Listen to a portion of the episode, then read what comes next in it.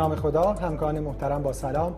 من ریایی هستم متخصص قلب و عروق و در این پنل آنلاین مروری رو خدمتتون تقدیم خواهیم کرد درباره evidence و توصیه های update مربوط به practice کلسترول بالا در بیماران high risk به جهت ASCVD و با تمرکز بر گروه دارویی حالا دیگه نسبتا جدید PCSK9 inhibitor ها برای من باعث افتخار هست که برای این گفتگو در خدمت دو همکار بسیار محترم باشم در دو side endocrinology و cardiology. در side غدد در خدمت جناب آقای دکتر سید عادل جاهد هستیم. متخصص بیماری های داخلی و فوق تخصص بیماری های غدد و متابولیسم.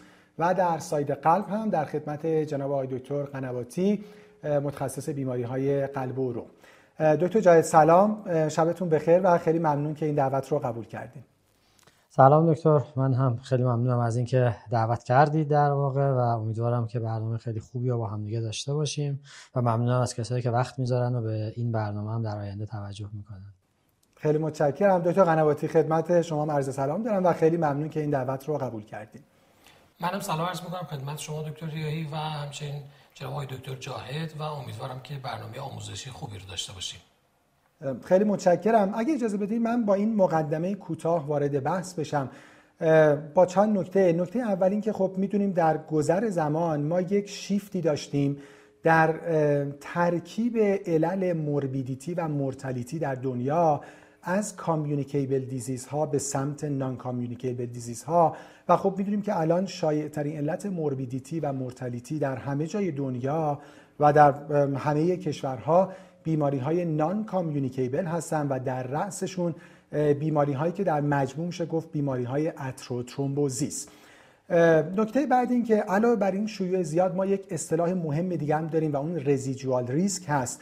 یعنی علیرغم پیشرفت های خیلی زیادی که در درمان اتفاق افتاده چه در درمان های medical و چه در درمان های invasive ما هنوز یک ریسک باقی مانده خیلی significant داریم. یعنی وقتی بیمار دچار یک event قلبی عروقی میشه علیرغم همه درمان های پیشرفته که برای بیمار انجام میشه حدودا در یک سال بعد بیمار هنوز یک 20 درصد ریسک باقی مونده داره به این معنی که با احتمال 20 درصد ممکنه دوباره دچار اون حادثه قلب عروقی یا حوادث قلب عروقی atherothrombotic مشابه بشه.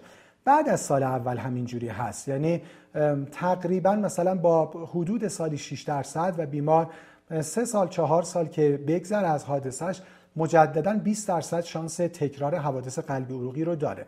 خب این علاوه بر درمان ها یه نکته دیگه هم که خیلی خیلی مهم میرسونه اهمیت کنترل risk factor ها است. هم برای primary prevention یعنی وقتی که بیمار دچار حادثه نشده و هم برای secondary prevention یعنی وقتی که بیمار دچار حادثه قلبی عروقی میشه. و خب یکی از risk factor های خیلی خیلی مهم هم دیسلیپیدمی هست و خب بین در حقیقت فاکتورهای مختلفی که در دیسلیپیدمی وجود داره طبیعتا مهمترینش LDL cholesterol هست. دکتر قنواتی اجازه بدین سوال اول رو از خدمت شما داشته باشم و این مطلبی که من درباره اهمیت LDL cholesterol گفتم و خب خیلی qualitative بود شما یه خورده quantitative برای ما بگین و کمی خورده بر اساس evidence بگین که خورده ملموس بشه و ما ببینیم چرا کاهش LDL اینقدر مهم هست و اصلا ببینیم که چقدر مهم هست تا بعد بحث رو پیش ببریم.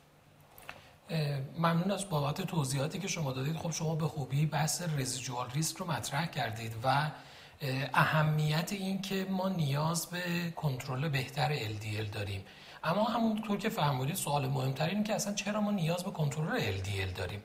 واقعیت اینه که در مباحث علمی و epidemiologic ما برای اینکه بتونیم causality و رابطه علت معلولی رو بین یک risk factor و یک بیماری نشون بدیم و اثبات بکنیم باید دو side رو مشخص کنیم. اولین نکته اینه که باید نشون بدیم اون risk factor با افزایشش افزایش بروز خطر عوارض قلبی عروقی اینجا مطرح است رو همراه داره. و از طرف دیگه کنترل اون ریس فاکتور که اینجا LDL مد نظر ما هست. یعنی پایین اومدن LDL منجر به پایین اومدن حوادث قلبی عروقی میشه. وقتی این رابطه دو طرفه مشخص بشه این به عنوان کازالیتی شناخته میشه و اسوسییشن به تنهایی نیست. خب مطالعات قوی نشون دادن که این اسوسییشن وجود داره. شاید بیشتر از همه ابتدا قسمت دومش بررسی شد در مطالعات. یعنی در سال 2012 یک مقاله در Lancet منتشر شد که trialist های تمام مطالعات cholesterol lowering therapy همه با هم یک مجموعه رو به اسم در حقیقت Cholesterol Treatment Trialists Collaboration تشکیل دادن و اینا اومدن نتایج همه مطالعات رو با هم بررسی کردن. جالب این بود که نتایج همه مطالعاتی رو که تا اون زمان بررسی شده بود وقتی روی هم ریختن نتیجه که به دست آوردن این بود که کاهش حدوداً 22 درصد در بروز میس به دنبال کاهش در هر میلی مول در لیتر LDL اتفاق میفته. یعنی به ازای تقریبا هر 38 39 میلی گرم کاهش در LDL 22 درصد ریسک بروز میس میجر ادورس کاردیوواسکولار ایونت کاهش پیدا می‌کنه. خب این در حقیقت side اصلی بود که نشون داد که بالا بودن LDL و کاهش دادنش منجر به کاهش ریسک میشه. مطالعات PCSK9 inhibitor مطالعاتی که add شدن ezetimibe بر استاتین بود یعنی مطالعه IMPROVE-IT همه اینها نشون داد که کاهش قابل توجهی در بروز MACE رو داریم به دنبال کاهش در میزان LDL و خب حالا یه ذره مطالعات شاید جدیدتر با توجه به تکنولوژی بالاتر. از جمله مطالعات مندل یا رندومیزیشنی که وجود داشت.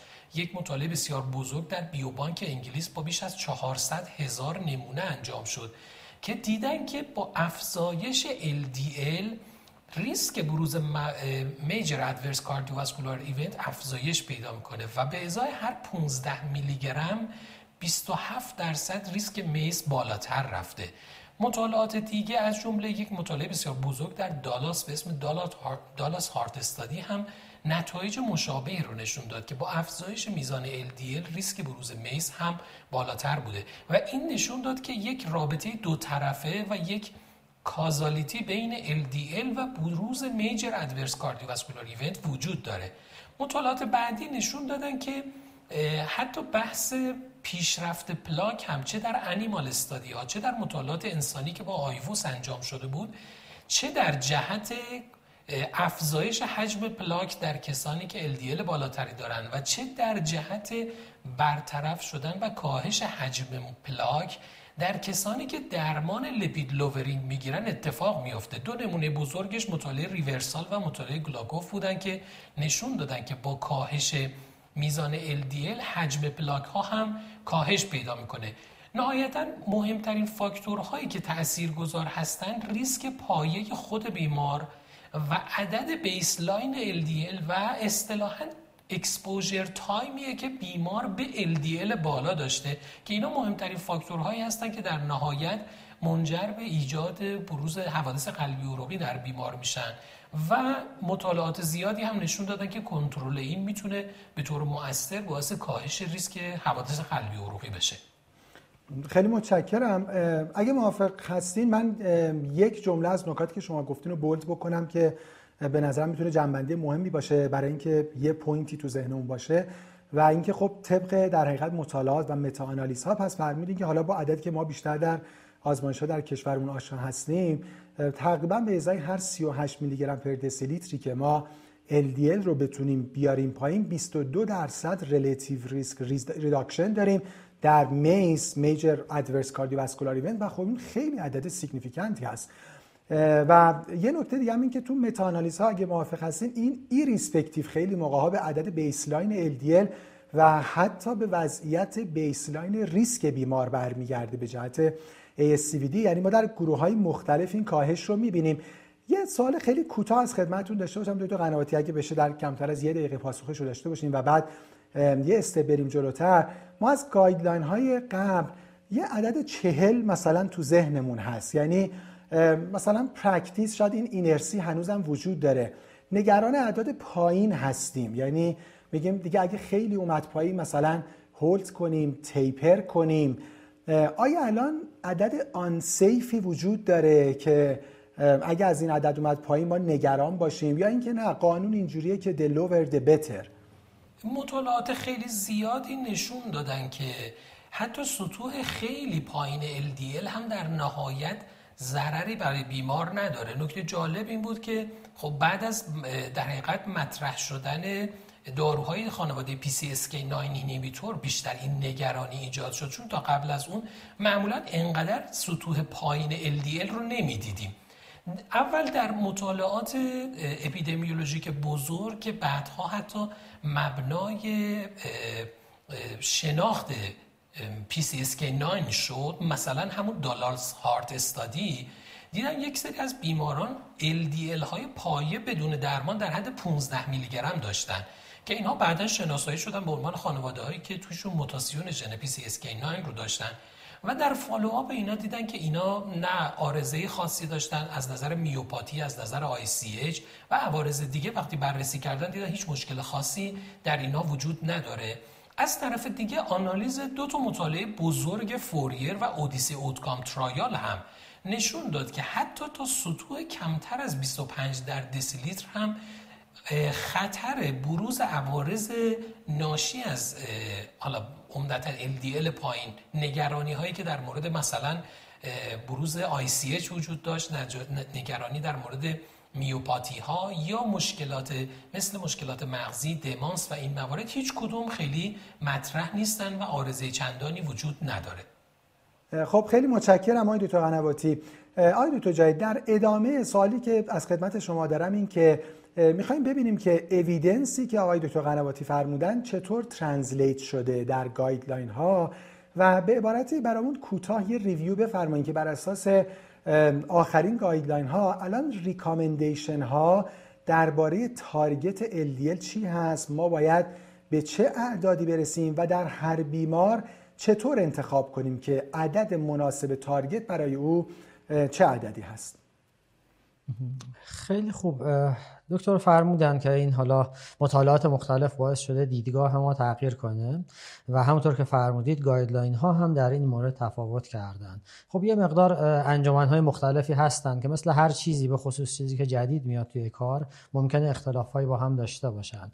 ولی برای پاسخ بهتر به این من فکر می‌کنم guideline حالا European Society of Cardiology یا ESC از بقیه مناسب تره چون update تره و خیلی از مطالعاتی که جناب دکتر بهش اشاره کردن در اون لحاظ شده و در واقع آخرین cut point های مقداری با قبل تفاوت کرده و اگه کلی من بخوام یه نگاه اجمالی بهش داشته باشم سختگیرانه تر از قبل شده. یعنی ما هر چی داریم میریم جلوتر حس می‌کنیم که بعد هر چی پایین تر بهتر. یه ذره بهتر و بیشتر بخوام توضیحش بدم. خب مثل همه جاهای دیگه اول برای اینکه بگیم کدوم در چه عددی براش مورد نیاز هست و مورد target هست. تقسیم بندی آدم ها رو باید بگیم. همه آدما مثل هم نیستن و برای همین میایم risk stratification می‌کنیم و اون موقع guideline ESC به ما میگه که مثلا هر کدوم اینها در کجا قرار می‌گیرن. من از high risk تر میرم به سمت پایین. یعنی این guideline چهار تا category مشخص می‌کنه. very high risk خود high risk moderate و low risk در واقع. که شاید بحث امروز ما خب بیشتر راجع به very high risk و high risk ها. کیا رو می‌ذاره در گروه very high risk اون کسایی که ASCVD داشتن. حالا این ASCVD چه می‌خواد clinical باشه چه می‌خواد با imaging باشه. imaging قطعی که حالا خودش بحث ریزی داره. غیر از کسایی که ASCVD بوده یا در تصویر برداری ها به صورت قطعی این رو دیدیم category های دیگه هم جزء این قرار می‌گیرن. خب یه category خیلی مهم همیشه دیابته. اگر ما دیابتی داشته باشیم که این یه end damage داشته که تعریف می‌کنه end damage رو که مریض رتینوپاتی پیدا کرده باشه نوروپاتی داشته باشه یا نفروپاتی. حالا اینها باز definition هایی داره میکرو باشه ماکرو باشه ولی as a whole اگر بیمار دیابتی دچار یه end damage شده جزء category very high risk قرار می‌گیره.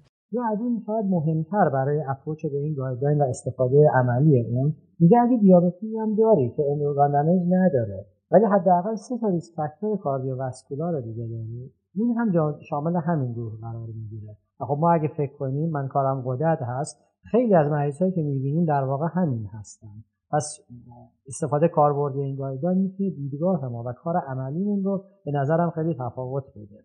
غیر از گروه دیابتی ها و خود کسایی که documented داشتن category های دیگر رو هم داریم. یکی از اینها مثلا CKD CKD که از stage 3 گذشته باشه یعنی stage 4 باشه. و یه گروه دیگه هم کسانی که FH دارن familial هایپرکلسترولمی که اینها دچار یه risk factor دیگه هم باشن. حالا اگر FH باشه که ASCVD باشه که خب already به خاطر ASCVD همینجا قرار می‌گیره. اما اگه FH هم داریم که هنوز حمله ASCVD نداشته ولی risk factor cardiovascular دیگه داره. تو دیابت می‌گفتیم سه تا اینجا میگیم یه دونه risk factor دیگه. اون هم جزء این قرار می‌گیره. و در نهایت اگه هر هیچ کدوم اینها هم نبود سراغ calculator رفتن برای محاسبه cardiovascular risk هم اینجا توصیه شده. یعنی همه guideline ها اینو توصیه می‌کردن. حالا تفاوت های توی کدوم calculator استفاده بشه cut point چقدر باشه اینها بوده. ولی نگاه کلی به این اینه که ESC میگه شما برید از یک calculator ی که ترجیحاً برای خودتون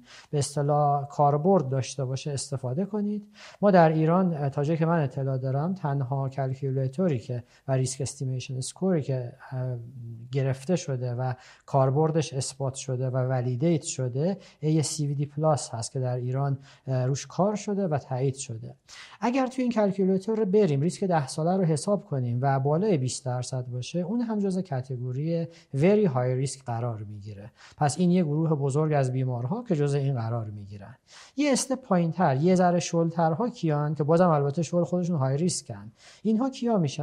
میشن. کسایی که عملا یه risk factor خیلی major دیگه به حالت شدید و اگزاجره داشتن. مثلا توی این guideline ESC به ما میگه اگه کسی اومد کلسترول total بالای 310 داره. اگه LDL بالای 190 داره. اگه شما فشار خونش رو اثبات می‌کنید که بالای 180 روی 110 بوده به خاطر داشتن همین risk factor خیلی بالا این رو جز گروه high risk قرار میده. بعد دوباره میاد سراغ FH و دیابت. میگه اینجا اگه FH داره بیمار ولی تا حالا ASCVD نداشته و هیچ risk factor دیگه هم نداره already به خاطر خود FH بودنش جزو high risk قرار می‌گیره. بعد میاد سراغ دیابت ها میگه اگه دیابتی داری که فعلا end organ damage نداره ولی یه دونه risk factor دیگه cardiovascular داره اون رو هم بذارش اینجا. یا حتی اگه دیابتی داری که از زمان بیماری داره بیش از ده سال دیابت داشته. بازم فکر کنیم خیلی از بیمارای دیابتی ما اینجا قرار می‌گیرن. این هم میشه جز گروه high risk. و CKD در very high risk ها گفتیم stage 4 GFR زیر سی اینجا میگیم stage 3 CKD یعنی GFR که حسابش می‌کنیم. بین 30 تا 60 هست این هم جزء گروه high risk قرار می‌گیره. و در نهایت اگر هیچ کدوم اینها رو نداشتیم یا آدمی که این بیماری ها رو نداشته ولی به خاطر تجمیع risk factor ها از هر کدوم یه ذره وقتی توی ASCVD plus risk score بذاریم ببینیم که ریسک این بین 7.5 تا 20 در میاد اون رو هم اینجا باید قرار بدیم.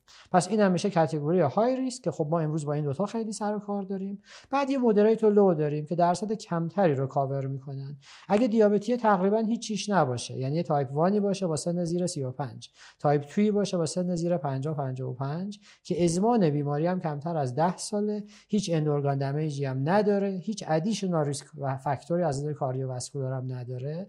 توی این category قرار می‌گیره؟ یعنی حداقل ریسک دیابت moderate risk هست؟ یا اگر کسی رفتیم با risk score اونو حسابش کردیم و با calculator دیدیم بین مثلا 5 تا 7 نیم قرار می‌گیره. این هم یه subgroup و در نهایت low risk رو تعریف می‌کنه که آدمی که هیچی نداشته نه دیابت نه FH نه هیچ چیز دیگه و در risk score هم وقتی حساب می‌کنیم پایین ترین مقدار که با ASCVD plus زیر مثلا 5 درصد باشه این میشه تقسیم بندی. حالا از این تقسیم بندی می‌خوایم توی کاربرد استفاده کنیم. cut point هایی که قدیمتر در ذهنمون بود. شاید وقتی مرور می‌کنیم 10 سال 15 سال اخیر رو همینطور کم کم دارن اینها میاد پایین تر تو اینجا میاد میگه اگه آدمی داری که جزء low risk ه یعنی ساده ترین گروه ممکن top normal اینجا definition normality LDL 116 است. و اگر بالاتر از اون باشه دیگه نرمال نیست.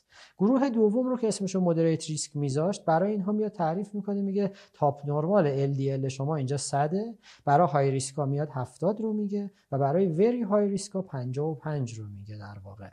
حالا وارد بحث درمان الان قرار نیست بشیم اما یه step بالاتر رو برای هر کدوم اینها به عنوان امتحان lifestyle modification و اگر نشد بعد وارد بحث درمان میشن. یعنی اصلی ترین challenge و تغییری که تو اینجا بوده این بوده که cut point normality دیگه از 116 بالاتر ما به هیچ آدمی نمیگیم تو طبیعی هستی. خیلی متشکرم. من پس جمع‌بندی رو فقط بر اساس اعداد بگم و بعد یه مطلبی رو از guideline اضافه بکنم به عنوان پلی برای سوال بعدی که در خدمت آقای دکتر قنواتی هستیم.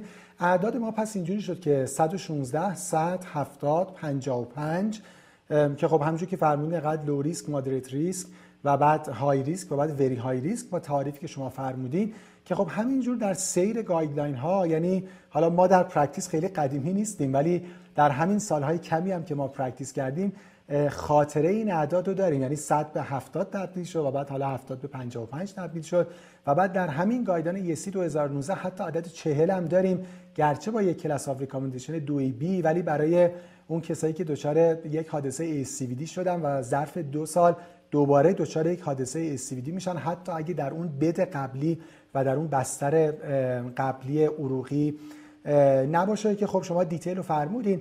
یه نکته مهمی که در guideline وجود داره و تفاوتش با guideline های قبلی اینکه اینجا دیگه در حقیقت استراتژی fire and escape نیست که ما دارو رو شروع بکنیم اگه بیمار eligible بود و بعد بگیم خب ما دیگه دارو رو مثلا با اون دوزی که مناسبه شروع کردیم. یه تفاوتی که این guideline با guideline های قبلی داره و همه می‌دونیم بحث follow up هست. یعنی با همین تعریفی که آقای دکتر جاید فرمودن اگه گل ما 55 هست و بعد مثلا خب ما باید یه high intensity statin شروع بکنیم ما باید بیمار رو 6 تا 8 هفته بعد یعنی یک و نیم تا دو ماه بعد follow بکنیم. و اگه به این اعداد نرسید باید بریم step بعدی. و حالا حتی اگه بیمار ما مثلا در setting ACS باشه و ما بیمار رو دیده باشیم و داریم دیسلیپیدمی رو درمان می‌کنیم این 6 تا 8 هفته میشه 4 تا 6 هفته.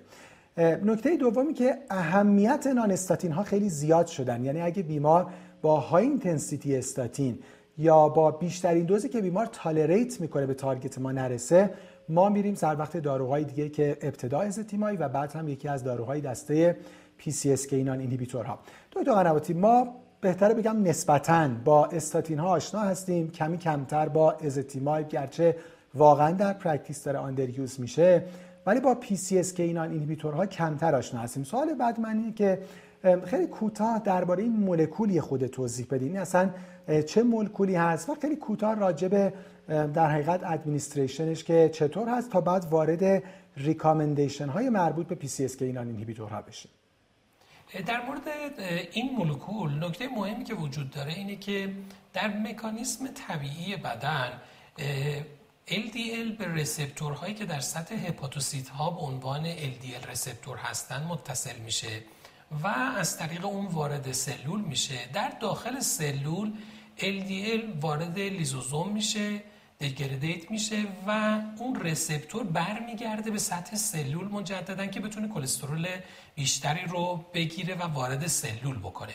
مولکول PCSK9 میاد و به این مجموعه متصل میشه و به واسطه اتصال پایداری که به این مجموعه داره این منجر میشه که دیگه در داخل سلول رسپتور نتونه از کلسترول جدا بشه و این مجموعه ستایی وارد لیزوزوم میشه و علاوه بر کلسترول رسپتورش هم تخریب میشه. بنابراین در نهایت رسپتور کمتری به سطح هپاتوسیت ها می‌رسه. مولکول PCSK9 اگر بلاک بشه یا به خاطر موتاسیونی که وجود داره یا به واسطه تزریق دارو میزان رسپتور بیشتری می‌تونه به سطح هپاتوسیت ها برگرده و در نتیجه سلول های کبدی توانایی جذب تعداد بیشتری پارتیکل LDL رو دارن. مکانیسم عمل کرده اصلی دارو به این شکله و به این ترتیب در نهایت میزان LDL کاهش پیدا می‌کنه. مطالعات خب همونطور که می‌دونن همکاران شاید بخش عمدهش از مطالعات ابزرویشنال استادی هایی شروع شد که دیدن که یک سری از افراد LDL های بسیار پایین دارن و موتاسیون هاشون شناخته شد و یه سری افراد LDL های بسیار بالا دارن و موتاسیون هاشون شناخته شد و متوجه شدن که این مولکول PCSK9 اگر کمتر از حد معمول function داشته باشه بیمار LDL پایین تری داره و اگه function ش زیاد باشه LDL بالا میره.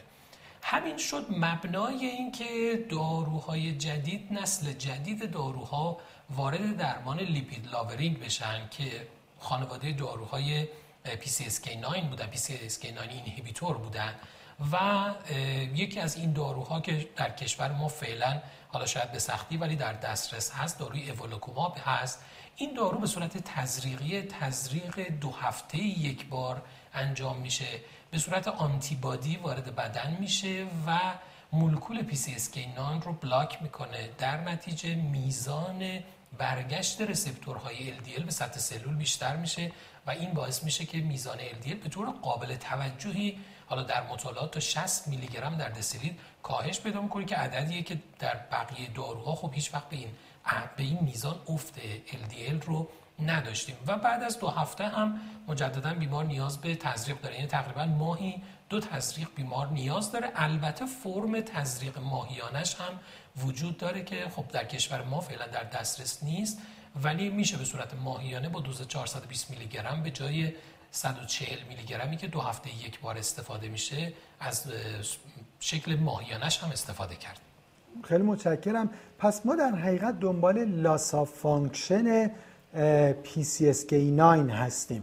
از این نظر که خود دارو هم مثلا اینکه به فکر افتادن که در حقیقت دنبال antibody ش باشن و بعد دارو درست بشه مطالعاتی بود که در یک سمت gain of function رو دیدن و در سمت دیگه loss of function و خب نهایتا به این فکر افتادن که بتونن دنبال loss of function باشن و PC رو مهار کنن تا در حقیقت receptor های بیشتری از LDL وقتی که با مجموعه LDL و receptor وارد میشه دوباره برگرده به سطح سلول و بتونه LDL بیشتری رو در حقیقت از جریان خون خارج بکنه. و خب عدد مهمی که شما فرمودین که در مطالعات دیده شد که در حقیقت می‌تونه 60 درصد LDL رو بیاره پایین این مساویه با ترکیب هایدوز استاتین به اضافه ازتیمای.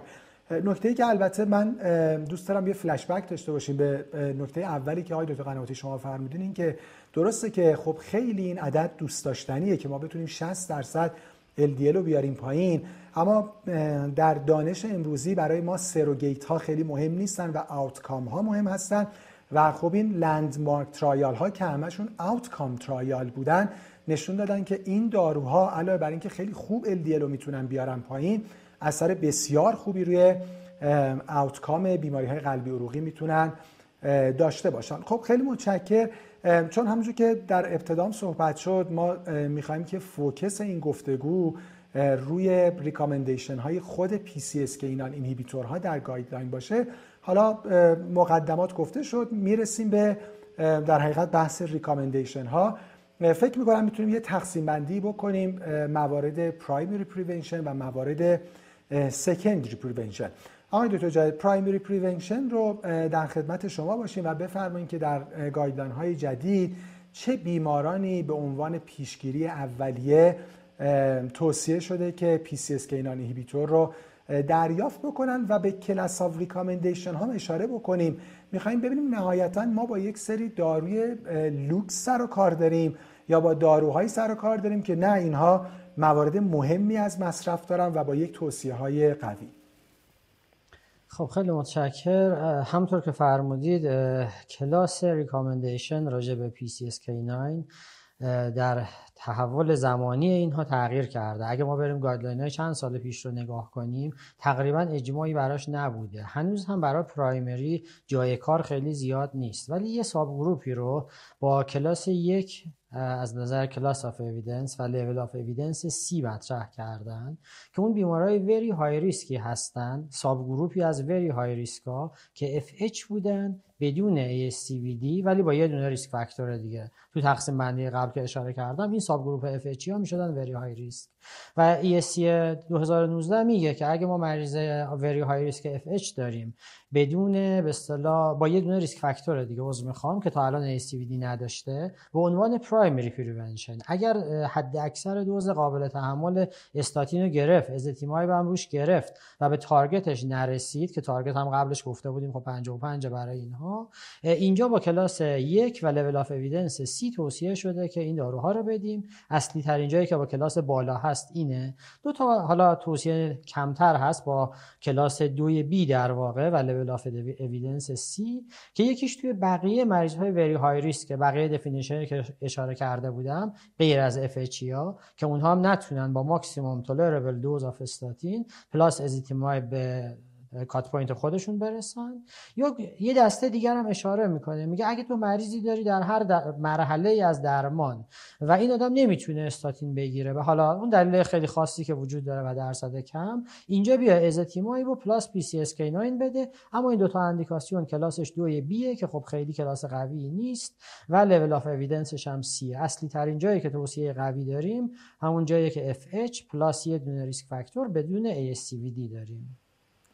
خب خیلی متشکرم آقای دکتر جاهد پس ما در primary prevention سه مورد indication داریم که خب دو موردش class of recommendation دوی B داره و یک مورد خیلی مهم داریم اینجا که class of recommendation یک داره یعنی should be considered. و اون بیماران FH ی هستن که در بین بیماران FH high risk تر هستن. یعنی بیماران FH ی که یک risk factor دیگه هم دارن. و خب اگه ASCVD هم داشته باشن که دیگه میفتیم در side secondary prevention وارد secondary prevention بشیم. آقای دکتر قنواتی چه مواردی به عنوان secondary prevention و با چه class of recommendation ی ما داریم که بیمار indication PCSK9 inhibitor داشته باشه؟ دکتر جاهد خب بحث primary prevention مفصل گفتن. مطالعات کلا مهمترین نکاتی رو که مد نظر داشتن بیماران FH بود و از اونجا به بعد به تدریج ما وارد بیماران atherosclerotic cardiovascular disease شدیم. بزرگترین landmark trial هایی که انجام شد یعنی FOURIER و ODYSSEY Outcomes trial ها برای secondary prevention انجام شدن.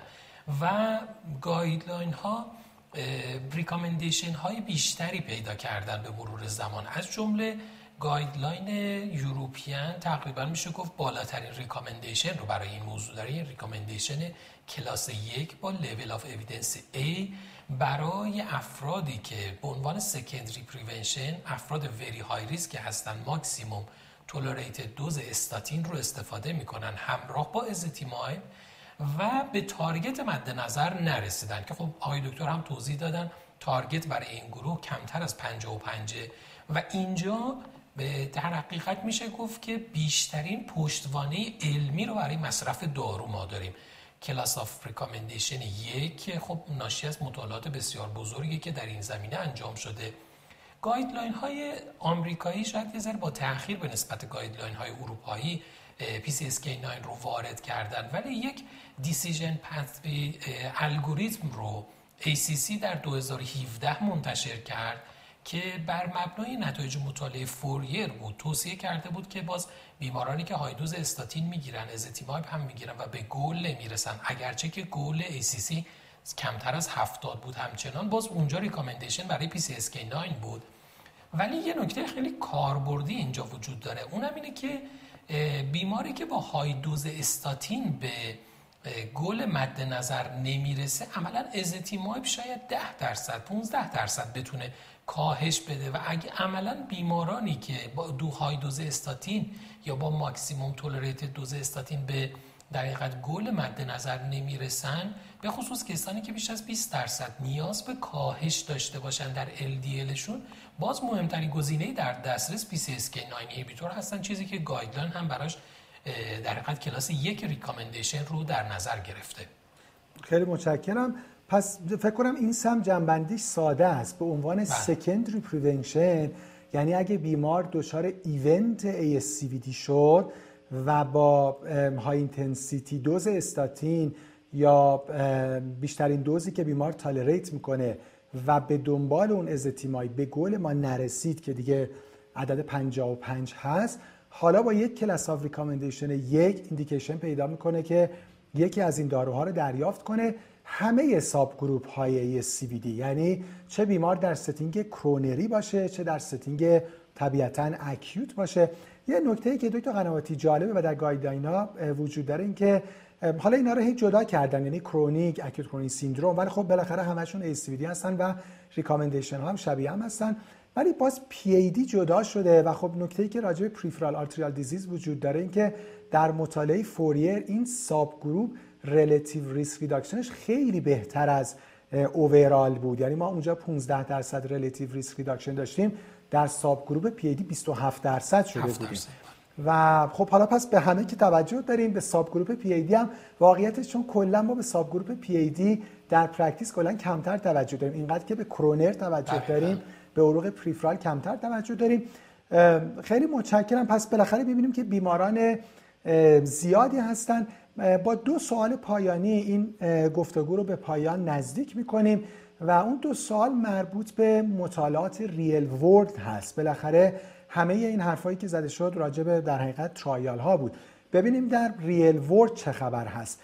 دو سوال دارم یه خود اینا شبیه هم هستن. سوال اول رو از خدمت شما دارم آقای دکتر جاهد این که می‌خوایم ببینیم که آیا بیماران زیادی هستن که حالا در همین گروه هایی که شما فرمودین عملا در بیماران ASCVD که اینا high intensity dose statin رو دارن می‌گیرن اما به گل نمی‌رسن. چون ممکنه فکر کنیم حالا مگه چقدر بیمار ممکنه high dose statin بگیره و به گل نرسه؟ آیا ما data یی داریم بدونیم مثلا تو real world چند درصد این اتفاق میفته آره داریم. کلی اگه بخوام اول ساده رو بگم اینه که بیماری خیلی زیادی داریم. یعنی اصل بر نرسیدن هست مگر اینکه خلافش ثابت بشه؟ یه ذره ریستر بخوام بگم خب برای جواب این سوال من یه مروری که می‌کردم با توجه به اینکه همین guideline ESC اصولا خب جدیدتر از بقیه هست و مطالعات real world هم یه ذره زمان برتر هستن شاید ما به روی راجب cut point 55 data خیلی کم گیرمون میاد.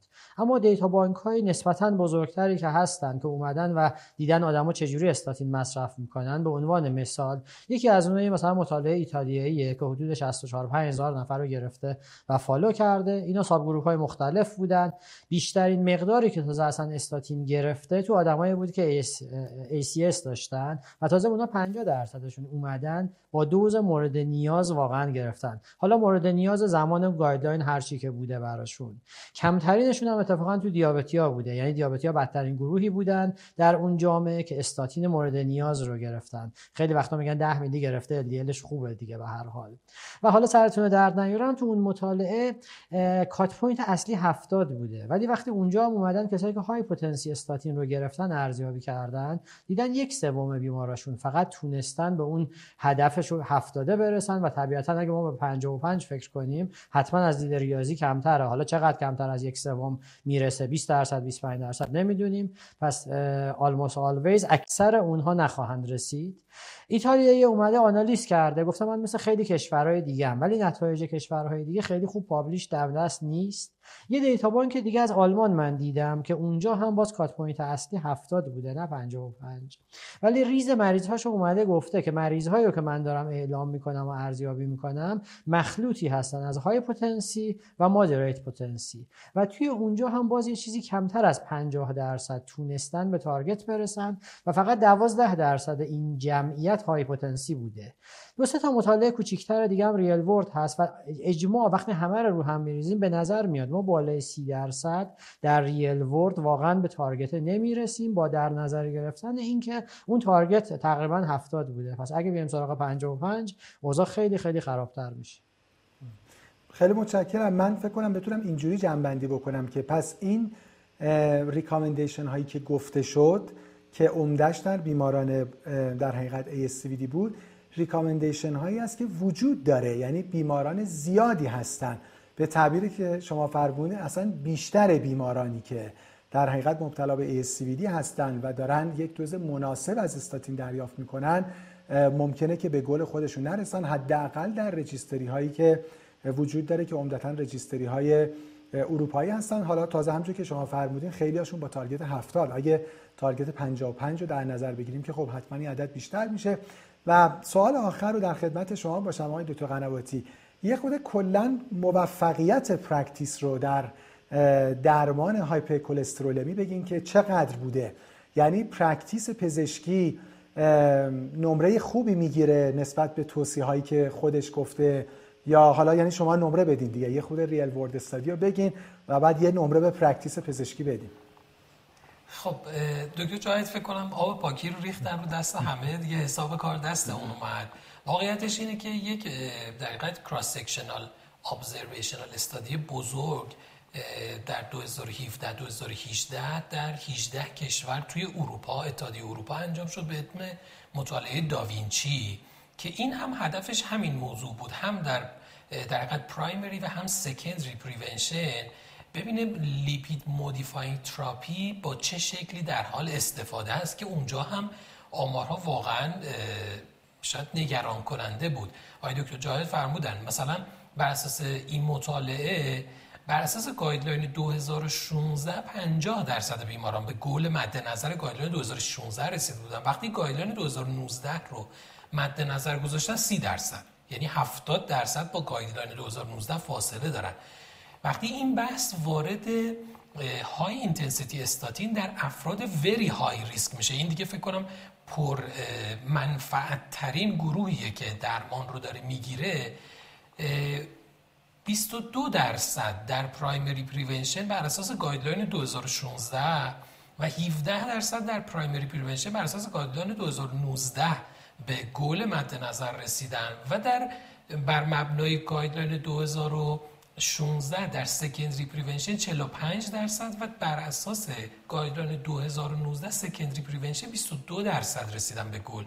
یعنی وقتی guideline 2019 رو می‌گیریم چه در primary چه در secondary prevention حدودا 20 درصد بیماران به گل مد نظر رسیدن. اون هم بیماران very high risk که قرار بوده high intensity statin بگیرن و 80 درصد بیماران عملا متاسفانه به گل مد نظر نرسیدن. این نشون میده که ما جایگاه خیلی محکمی برای استفاده از درمان مناسب برای بیماران داریم. البته ممکنه بخشی از این حقیقت نرسیدن به گل نانادهرنس بیمار باشه. خب اون هم باید درست بشه. ولی فاصله اینقدر زیاده که به نظر می‌رسه که خیلی ناشی از ناد و این موارد نیست و با ما نیاز به داروهای موثرتر و داروهای بیشتری در کنار استاتین برای رسیدن به گل مد نظر داریم. پس ما نمره خیلی خوبی نمی‌گیریم دکتر قنواتی. متاسفانه. و حالا همونجوری که شما فرمودین مطالعات یوراسپایر هم اینجوریه. یعنی از یوراسپایر چهار به پنج توفیق در رسوندن بیماران به تارگت فقط 9 درصد بیشتر بوده. این 9 درصد هم از 20 به 29 درصد. یعنی همونجوری که تو عددهای دیگه هم که شما فرمودین یعنی هنوز 70 درصد بیماران حالا به دلایل مختلف که بله شما فرمودین قابل بررسی هست و قابل گفتگو به target شون نرسیدن. خیلی متشکرم. من اینجوری جمع‌بندی بکنم و بعد اگه نکته پایانی هست در خدمت شما دو بزرگوارم هستن. اونچه که گفتیم اینجوری میشه جمع‌بندی کرد که خب اولا می‌دونیم که در دنیای امروزی شایع‌ترین علت morbidity و mortality non communicable disease ها هستن و در رأسشون بیماری های thrombotic نکته بعد این که residual risk هم هنوز خیلی خیلی زیاد هست علیرغم درمان های خیلی پیشرفته هنوز یک ریسک باقی مانده زیادی وجود داره در بیمارانی که مبتلا به ACVD میشن. نکته بعد اهمیت کنترل ریس فاکتورها بود و در بین اونها یکی از مهمترینش که موضوع گفتگوی ما بود دیسلیپیدمی.